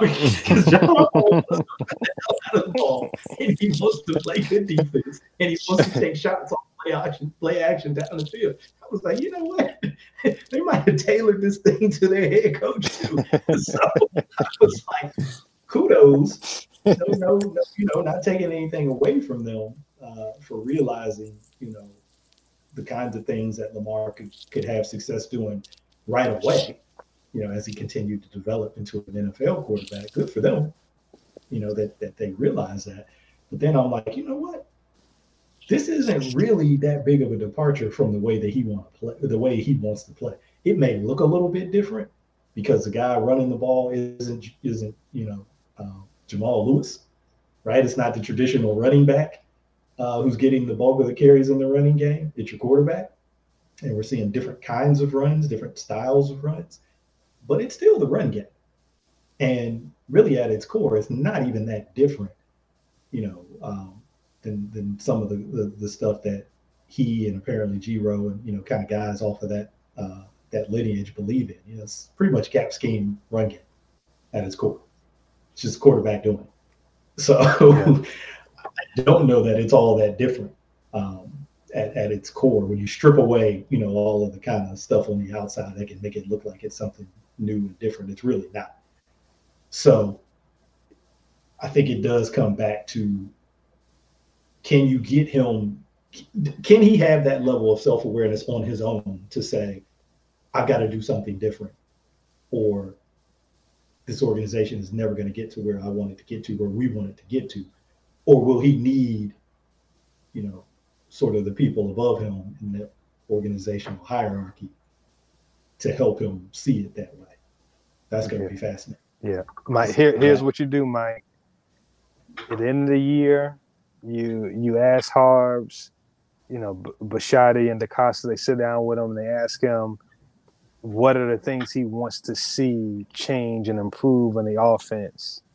You ask him for a list of candidates that he's interested in and if you see any name on that list that doesn't fit what that direction is, when he leaves the facility, you change the locks and don't let him back in. you see Urban Meyer on that list, you change oh. the lock. You change the locks and you don't let him back in the building. Yeah, no, you, you've got to you got to make your that conversation. We're not even talking at that point. If his name is on the list, you're out of here you're gone. if you're trying to let Urban Meyer up anywhere near Lamar Jackson, you you, you got to go. Uh, I, don't. it'd be like the lockout, right? That lockout year when dudes was coming up to the building and the doors was locked. That's how it'd be for Harbaugh. I'd be like, man, my key card don't work no more. I don't understand what's going on. Nah, man, you're done. We saw your list. You're done. But th- that would be interesting to see that. And I, I imagine they do something similar. Um, but I, I like independently, um, you know, because I this is, this is a bad analogy. This is the only this is the first thing that came to my mind. It was like my wife and I when we we bought this house a couple years ago. We had this house built, and so there's like all this um, sort of basic stuff that comes with the house, but then there's a ton of like add-ons, right? You can have this, you can have this kind of flooring, you can have this kind of thing. Your door can be four panel, six panel. There's all of this shit, right, that you can choose from. And they give you like a whole list of stuff. And so what a lot of people do, they said is, you know, the husband or wife or significant other partner, whatever, they they sit down, they look at the list together and they kind of go through and check and they have a little conversation. I want this, I want that. We went separate. I said, hey, mm. you do the list, you do yours, I'm gonna do mine. And then we're gonna come back together and then we're gonna look at what we had and then we'll try to come to some kind of consensus. Um, and by consensus, if anybody out there who's been married knows she's going to end up getting the bulk of what she wants, and I'm going to hmm. lose a lot. but anyway, in this scenario, I like that idea of, hey, John, You make a list of candidates. I'm gonna make a list of candidates as DeCosta. Ozzie yeah. obviously is still going to have a voice in this. I'm gonna make a list of candidates. Hey, shit, Steve, you make a list of candidates. Yeah, you the damn owner. You writing the checks. You make a list of candidates, mm-hmm. and then let's let's come together, and then let's take a look, you know, at, at, the names that we have there, and really the philosophy. You know, the names and the philosophies, because the the X's and O's part is important, but really the person, like we talk about all the time, even with the draft stuff. Same thing is going to be true with the coaching hire. The person yeah. is going to be the most important part. Yeah. You know, yep. what kind, who are you bringing in in terms of leadership, in terms of being able to build relationships with Lamar and the other players? Um, that's going to be the most important part. So the scheme part's important for sure, but the person part's going to be even more important. I, that kind of thing, I think I definitely trust Bisciotti probably almost as much as anybody in that group. Probably Ozzie too. I don't know I trust Eric. But anyway, um, Steve, because he's got a career in human resources and in hiring and making hiring decisions. So I know that he's at least got that experience. Um, Ozzie, I just I just trust because I just think he has a, a great feel for people and and being able to read people and really kind of see through BS and fluff and see okay who is this person who, who, who this person really is at his core, her core. I think he's really good at that. So, yeah, it'll be interesting to see how that all shakes out. But, you know, this is going to be. I'm looking forward to the feedback we get from this because I think people who listen are going to be like, man, they're talking like they getting ready to fire the OC, they getting ready to fire the head coach. they talking this is they talking about this team like it's the Texans. they seven and four and still leading their division right now. So yeah, it's not that doom and gloom conversation. But I think that crossroads point that we've all kind of talked about here in, in our own separate ways, I think that's real. I think there's an organizational oh, yeah. sort of crossroads, you know, kind of happening with this season. And um, these kind of conversations and decisions are going to have to going to have to you're going to have to hold the conversations and, and, and, ultimately make the decisions as yep. to where you think this team can go. So that's all I got. You guys want to touch on anything else? I mean, I think we we talked that thing through. Ooh, we hit on a lot. We sure did. That's what we do here. People know. We've been away for a little while, so you had to know that when we came back, you was gonna get like an hour thirty. an hour 45. You had to know that was coming. I mean, that's like regular anyway, even though we have been a little bit faster this year, but you had to know that this was coming when we've been away for a while, just because it's been a lot to talk about. And that topic itself is one that um, you know there's a lot to unpack. Yeah, yeah, a lot of layers to that, man, for sure. Mm-hmm. Yeah, like we we could have we could have breezed through it and did a little light conversation on it, just touched on the Stanford thing and um, you know, little surface level stuff. Should he stay? Should he go? Why? But I, I think it's a it's a topic that deserves the nuance that we gave it, and you know, I think you led led that conversation well, and and and hit both sides of it. You know, it's not to um, bag on G-Ro because again, I think G-Ro's a good coach. I think he's a good coordinator. Uh, you know, my overall thought was when he first got the job and started with this, we were told it was going to be built around Lamar.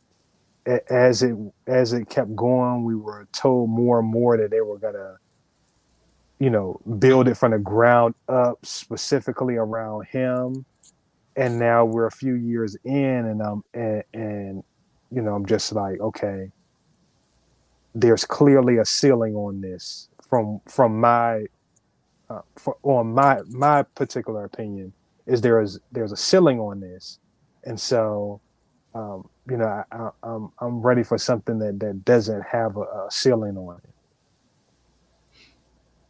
I think that's an important way to look at it too. Um, I use another house analogy because I think you're right. I think they talked about what their plan was with him, and I think part of that plan they've lived up to their their work. You know, so again, the, the house analogy I'm thinking this time it's like, all right, I'm I'm I got this house and um, I want to fix it up, right? Or I want to, or I'm building a house. Let me let me use that because I'm make it look like it's a fixer upper. Uh, so I'm building a house, and I'm gonna have all these different rooms, and I'm gonna start with my kitchen, right? my kitchen is going to be bomb. I'm gonna have everything, granite countertops, highest end stainless appliances. I'm gonna have a, a daggone what they call that thing over the stove, your, your pasta pot with the little extension arm that comes out of the water. I'm gonna have everything in the dang kitchen that you can think of, right? But the rest of the rooms are just like contractor grade paint, contractor grade carpet. I've done nothing else in any of the other rooms, right? So one part of it, the running game piece, and how you can build a running game around him that suits his unique ability as a runner, we built the hell out of that. That's that bomb kitchen. That's yep. got everything. Yeah. It's got all the bells and whistles. That's probably as good as it can get. But the passing game of those, those other rooms. you know what I mean? They still uh, got the stuff. A dungeon. Go ahead, Chris. yeah, they still got the other. They, they still got the other stuff uh, that came with it. You know that the contractor put in.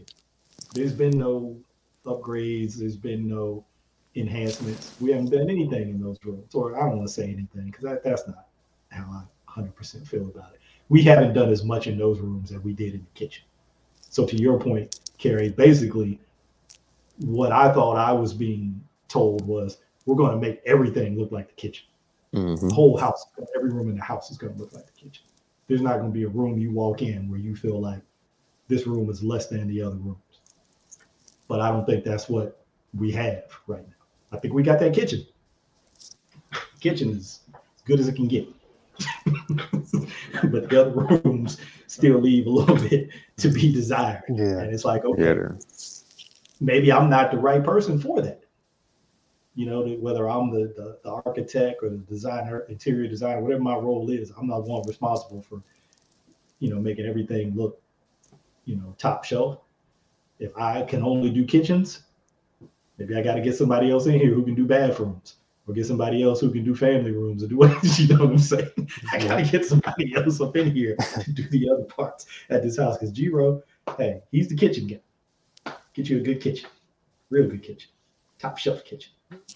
Yeah, and and and uh, along those same lines, like if you're gonna be spending uh, so much draft capital on wide receivers, don't you want guys like a, a, a, offensive mind who can maximize those guys and help develop those players? Because we've seen i mean hollywood i would say was a hit uh, bateman so far when he's on the field he looks like a hit he doesn't look like a, a scrub but then you have the miles boykins you have the tylan wallace you have the james proche and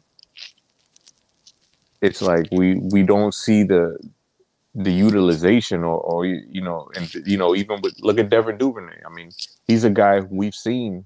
He's talented, but then you look at his career so far, and the talent doesn't match up with the production so far.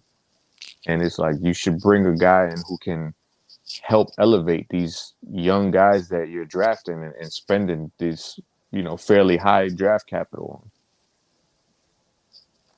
yeah, so you're gonna get me going another another 30 minutes here because to me that that's kind of a pretty just to me, maybe you guys don't see it that way, but to me, that's been like a pretty clear disconnect.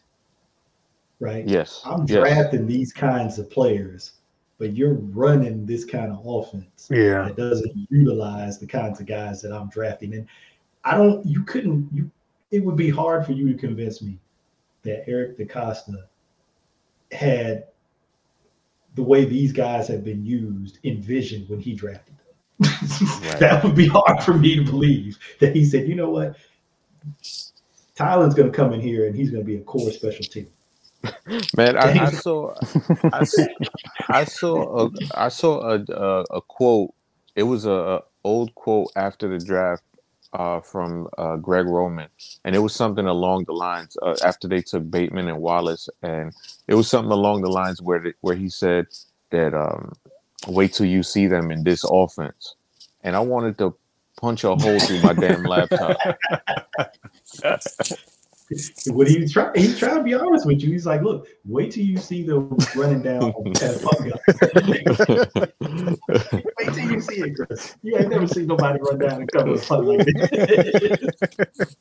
he was trying to tell you. You just wasn't ready to receive it. See? But to me, again, that's that same thing with the house analogy thing. Like, okay, Greg Roman, he wants he wants the Viking, you know, six burner stove. He wants the Sub Zero fridge. He wants these great big appliances, great big bodies, big appliances. And your EDC, you come into him with, you know, the 65 inch 4K plasma. You come into him with the stuff for the other rooms. You know, I got the bamboo, natural bamboo floors. I'm bringing all this. And he's like, nah, nah, I don't want none of that. Go get me mm. the fridge. Go get me the stove. yep. and he's like, no, no, we, you already got that. I already bought you that. It's time to move on to the other rooms, man. We got to start doing these other rooms. He's like, nah, nah, nah, nah. I know you got. Get me another fridge. Go get me two more fridges. As a matter of fact. oh. I'm gonna put a fridge in every room. two more fridges. and, and, and EDC is like, no, nah, man, I'm, Getting you some some nice things to go in the other rooms and bring them up to par with the kitchen. And G-Ro's like, no, no, no, no, no. That's not what we're trying to do here. So I have been confused by it because I'm like, there's there's not something's not connected here with the yeah, kinds of players. definitely not. particularly at wide receiver and how this guy wants to use those players in his offense. And you know, you hit on it earlier, Chris, where you talked about Hollywood being the most recent guy to kind of, um, you know, throw up the uh, the flag, like you got to come get me. The res- you know, throw out the rescue signal. You got to come get yeah. me out of here. Um, because to me, that's another sign that hey, when I'm talking to these scouts and I'm talking to the GM, this ain't what they was telling me. It wasn't supposed to be like this. he said, remember those comments where he said he told Lamar after the first year or second year, whatever it was, it was early on. He said, This ain't it. Yep. This ain't it. And to me, again, that's if you're reading between the lines, kind of reading the tea leaves. I was told one thing during the draft process. I got here and on the field and in the rooms, you know, in this offense, this ain't what I was told. I ain't supposed to be doing this. Yep. Yeah, so, and that's something that we we isolated to, you know, one player having an issue, but you you don't really see players kind of come out and be you know that demonstrative about their this dislike of an offense. You know that's not something that we normally see. So you know it's it's something that should have been you know a red flag that we probably should have seen you know. And, and i think part of that is like you said he was probably told one thing coming in and you know, that never materialized. You know, DeCosta is going to get these Ferraris, and G is like, "Hey man, how am I supposed to go to Home Depot in this Ferrari? I can't fit, I can't fit no lumber in this. Like, what, what, what, are we doing? I'm trying to buy another fridge. I can't put a fridge in the back of that. Hey, Dad, Dad's tried to tell us. He did. Yeah, he did. He did try to tell us, but that that Indeed. disconnect that disconnect is something that has to be addressed. And yeah. maybe it was one of those things that, hey, as long as we're winning games and competitive competitive enough to get into the playoffs and give ourselves that opportunity where, hey, is anybody's anybody's got a chance. Once you get into that, then we we kind of kind of bury those things, kind of push them off to the side. Everybody knows they're there. We all know they exist, but we're kind of going to push them off to the side because we're winning enough to give ourselves a chance to compete for a championship. But I think it gets magnified when you're not winning, which we saw last yeah. year. Now, losing Lamar turned that whole thing upside down. But to your point about Hollywood, again, we, we probably have to really research this. But I mean, how many receivers coming off of a thousand yard season demand a trade? Oh, yeah. Get me out of here. I just had a th- you just had a thousand. I know. Get me out of here. That that sounds like somebody that's not having fun. Yeah. Yeah. It wasn't about the numbers. And I think he tried to say that, and maybe it didn't quite come out the way that he he he meant it because people kind of beat him up over it. Where he said, "Well, what you know, I, I didn't, I wasn't having the kind of impact in the office that I wanted to have." To me, would you again, like I said, I can be on my on my conspiracy theory thing right now and just putting a bunch of stuff together that don't fit together at all. But when I thought about all of those things and heard the things that he said and uh, looked at the, the kinds of players that, I'm just like, you can't tell me that the GM and the scouts have one kind of vision and the coaching staff got a different kind of vision right now on offense. Right. Can't tell me that that's not happening because it just doesn't add up any other way when you look at the players. Like if, if this is what we want to do, then go back to 19. Go get me four Miles Boykins. Why do I need Rashod Bateman for if this is what we want to do? Go get me Miles. Go get me another Miles Boykin. Yeah. you know what I'm saying? If this is what we want to do. So I'm just thinking it's one of those things where it's like the winning is probably preventing some things from happening. Yeah. Up to a certain up to a certain yeah. point. You know, the first domino was probably Wayne.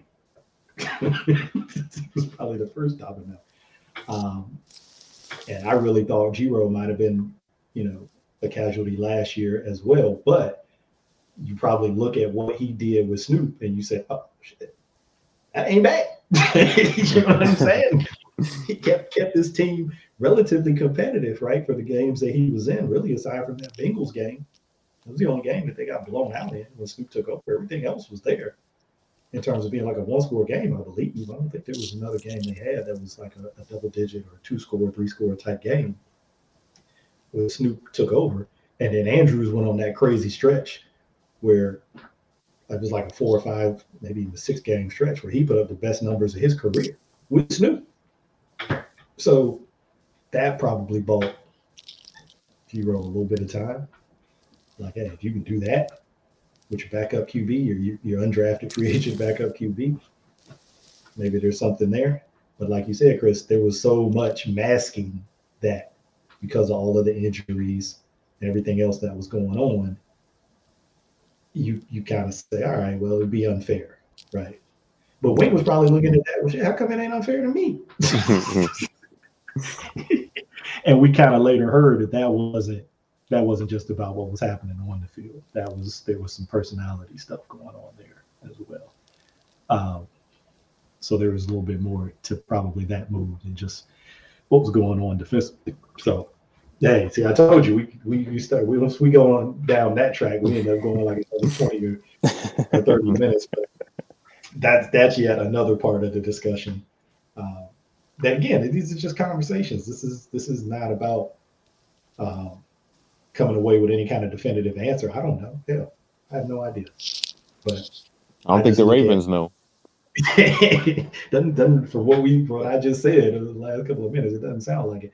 But again, it just goes back to that whole you know notion of kind of there's no co- there's no cohesion. Mm-hmm. There's no cohesiveness on that side of the ball beyond the run game. Like all of that makes sense. We understand why all of that works the way it works and, and why they built it the way they built it and the players that they have uh, to make that go. But the other part, the offensive, uh, uh, excuse me, the passing game part of that, it's just disjointed. You know, you got the pieces that should give you a more dynamic passing game, but they just haven't been, you know, utilized in a way that uh, give them the best opportunity to to reach that potential. I don't think. So I'm not saying that these guys, you know, James Proches and Tylan Wallace's and Devin Duvernay's are gonna, um, you know, come in and light the world on fire. But we, it's just the thing, we don't know. In this offense, we just don't know. Right. Yeah. We spoke about that a few weeks ago. We, like, we we don't know if these guys are good or not because they yeah. just don't get that the opportunities. I mean, if, if you if you have a basketball player who's shooting the ball three times a game, I mean, uh, how can you ever tell if he's good or not? I mean, he, he has three opportunities a game to show you that he can make a shot. And in the Ravens offense, they're lucky if they get one target. Yeah. Because, you know, the ball's going to other places like like Drewski. We know what Drewski can do. you know what he can do. we seen that. so, and I'm not even hating on that because I'm like, look, hey, I get why he's out there. I really do. I probably get it more than than a lot of people because of the pass protection, um, kind of the, the way that he can affect defensive personnel. And so, I also understand to balance that out, you got to throw him the ball sometimes, right? Just just just to keep that threat out there. You can't you can't just you know be out there and you never throw him the ball. So I get it. I definitely get it. But uh, like you said, to your point, we just haven't been able to really see what these other guys can do, except for really kind of limited opportunities. And in some of those limited opp- limited opportunities, I think they've they've shown, you know, that there's there's there's probably a little bit more there. I mean, we saw Tylan in that Bengals game last year make some tough catches. We've seen Proche in a couple of games, um, not as much this year, uh, but in a couple of games last year make some make some catches. Obviously, Duvernay has progressed. He's he's gotten the most opportunity out of that group, you know, aside from you know the Hollywoods and the Batemans, that kind of next, you know, the next group of guys in their wide receiver room. He's gotten the most opportunities, and we've seen uh, some of his ability as well. You know, we certainly saw, like Kerry talked about, and you, you too, Chris, the early part of this season where he'll make contested catches. You know, um, obviously we know about all the stuff you can do in the run game and the screen game, but he's shown he can make contested catches. He's shown that, you know, you can run, you know, standard NFL wide receiver routes, quick slants and stuff like that, and just getting the ball is, you know, he, he can do that. Um, yeah.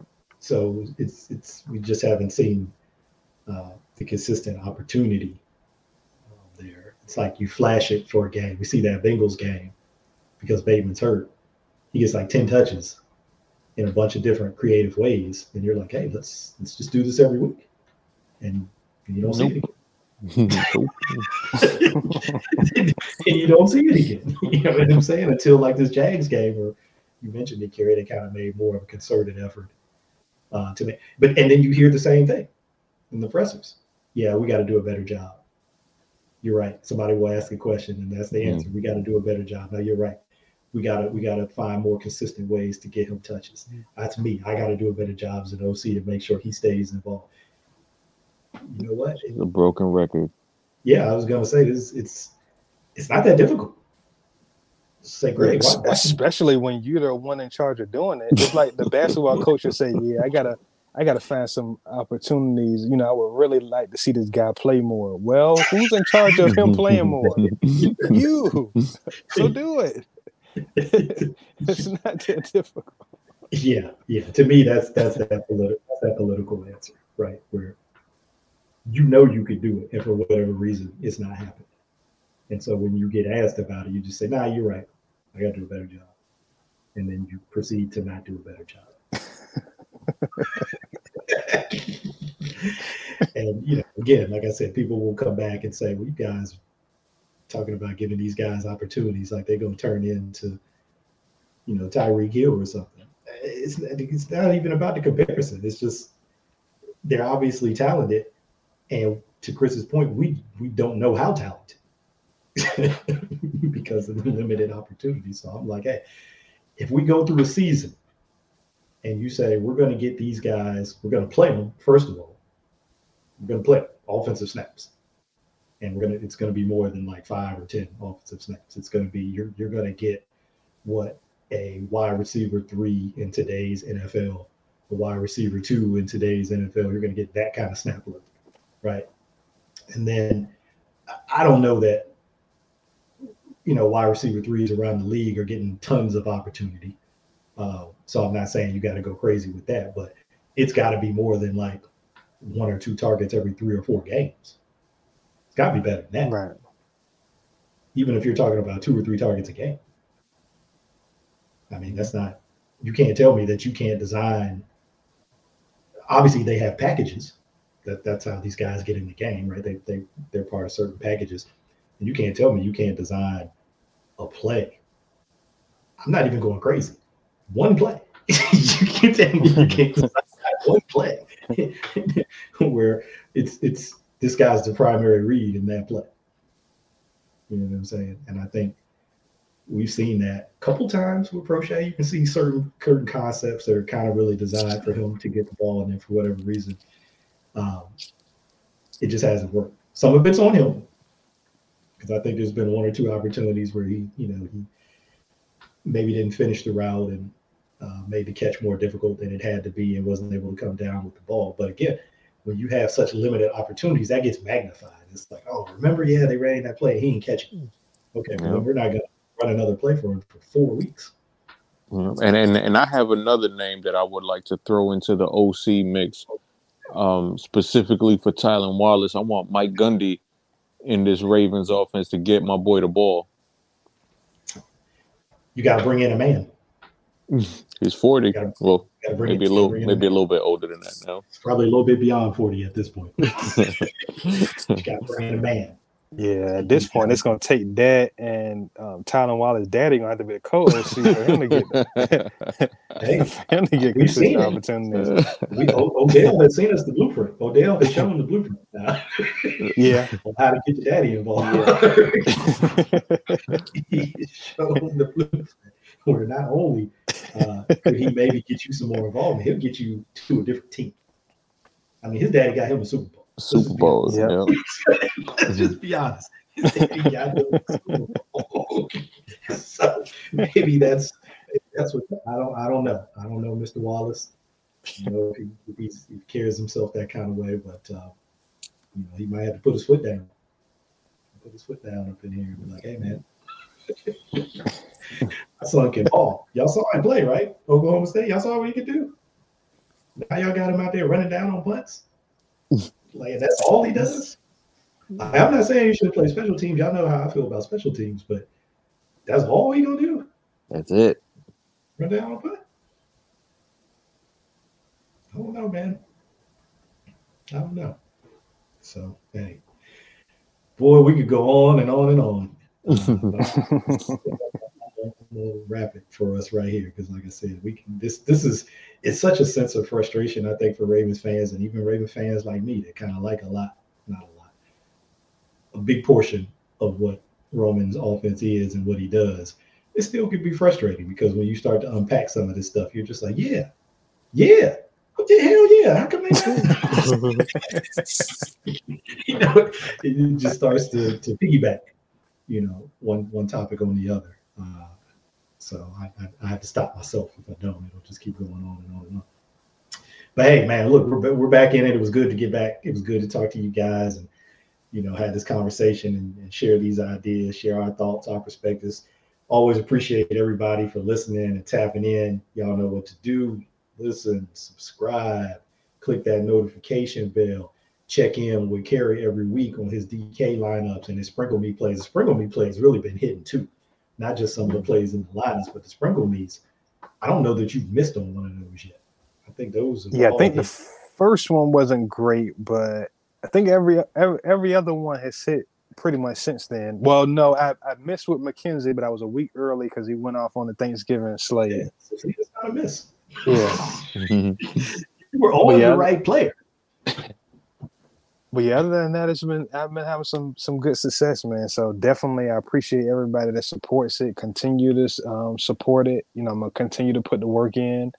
Um, you know, I you know I tell the guys in the group chat all the time, man. I'm like, um, um, I'm really in this, and you know, people can keep sleeping, but you know, they have to wake up soon. So sure. you you got a chance to be a part of that. You know, so you can so continue to check it out. Get it now while it's free. Yeah. That's all I'm gonna tell you. Get yep. it now while it's free. Because it's gonna be ETR level soon. so that sub is yes, not sir. gonna be cheap. That sub will not be cheap. It'll be well worth the money, but it ain't gonna be cheap. so get it while you can why it's free, you know, and it's it's not costing you anything because when it's time to pay, you're gonna be over there wringing your hand. Oh, I want to pay. Ain't nobody trying to hear us. Okay, you had your chance. you had your chance. You late to the party. Um, but yeah, that that stuff is good, man. Uh, Kerry puts in the work, and I've said it. I know Chris feels the same way. Whoever's out there in the fantasy industry, name your name, pick your person uh, I'll put Kerry up there with them toe to toe. And whoever you name and whoever you pull out and say, oh, well, he's doing this and he's on that. All, all the only difference to me is their platform. That's it. Mm-hmm.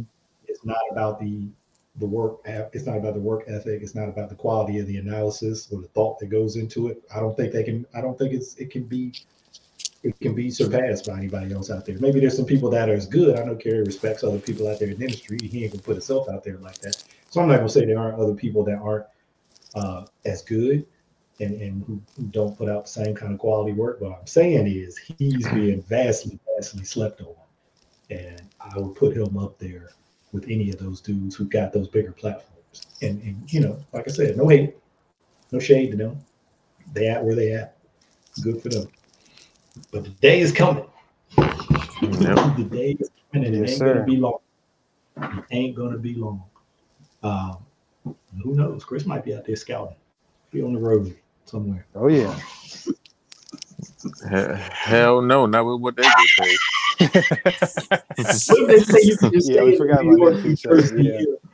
you can just stay in the New Jersey area. You can hit that area, right?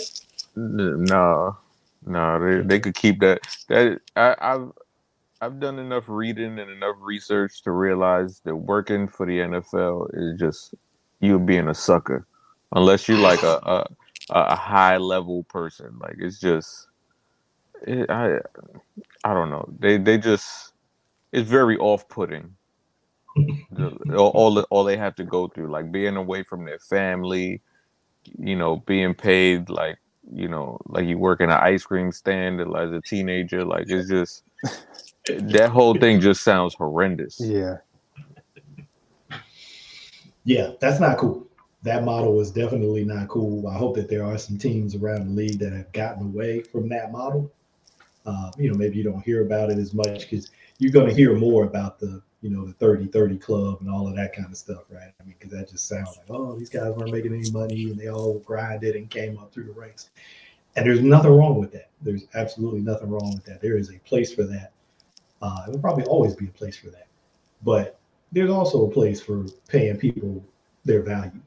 Shit, not not while not while not while strawberries cost twelve dollars. Hell no. no. I saw that strawberry tweet. That's got you up in arms over there. Hell yeah. Twelve strawberries.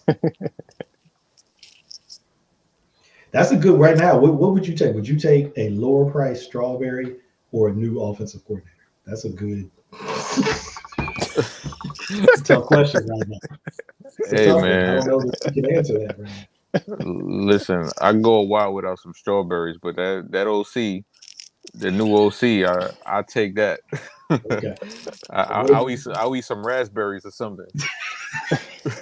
okay, I see. I got it. Okay, so you. You, you made it clear that your, your priorities is, is not the strawberries, despite the the inflated prices. It is still the OC. I'm with you. I'm with you. All right, y'all. We're gonna get out of here. Y'all be good. Like I said, y'all know what to do. Tell a friend to tell a friend, share everywhere, and uh, you know, interact with us on the socials. We're out there. We got the TikTok. Never forget about the TikTok, man. I posted one video. I need to get out there and post some more. Um, Kerry, you've done some stuff on on the TikTok. Uh, no, I haven't yet. I I did some stuff on the personal one, um, some deep cover stuff, but you know, I need I need a, a millennial man to, to kind of yeah. walk me through this stuff, man. I, yeah. need some help there, man. I gotta, I gotta find me a twenty year old.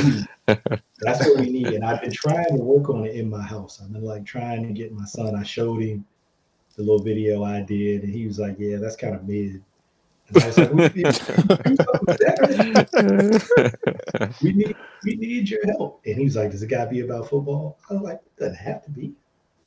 So we're in negotiation. Yeah. So, so we putting it. We're gonna put it out there to the to you know the Twitter sphere everywhere. Uh, we're looking for an intern. You know, young, bright eyed. You know, knows their way around the social media. So you know we can get some of this stuff off the ground. So, holla at us. Getting in DMs. Absolutely. And I know we just talked about how off putting it is to not pay people their value, but we cannot pay. yeah, yeah, we are not paying you your value. I'm sorry. we're gonna credit you, but we're not gonna you your value. I'm sorry. Absolutely. We will credit you and promote you around to, to anybody and everybody who has. And I know that that is uh, probably going to sound very contradictory to you based on what we just said, but we cannot pay the, you. The game is the game.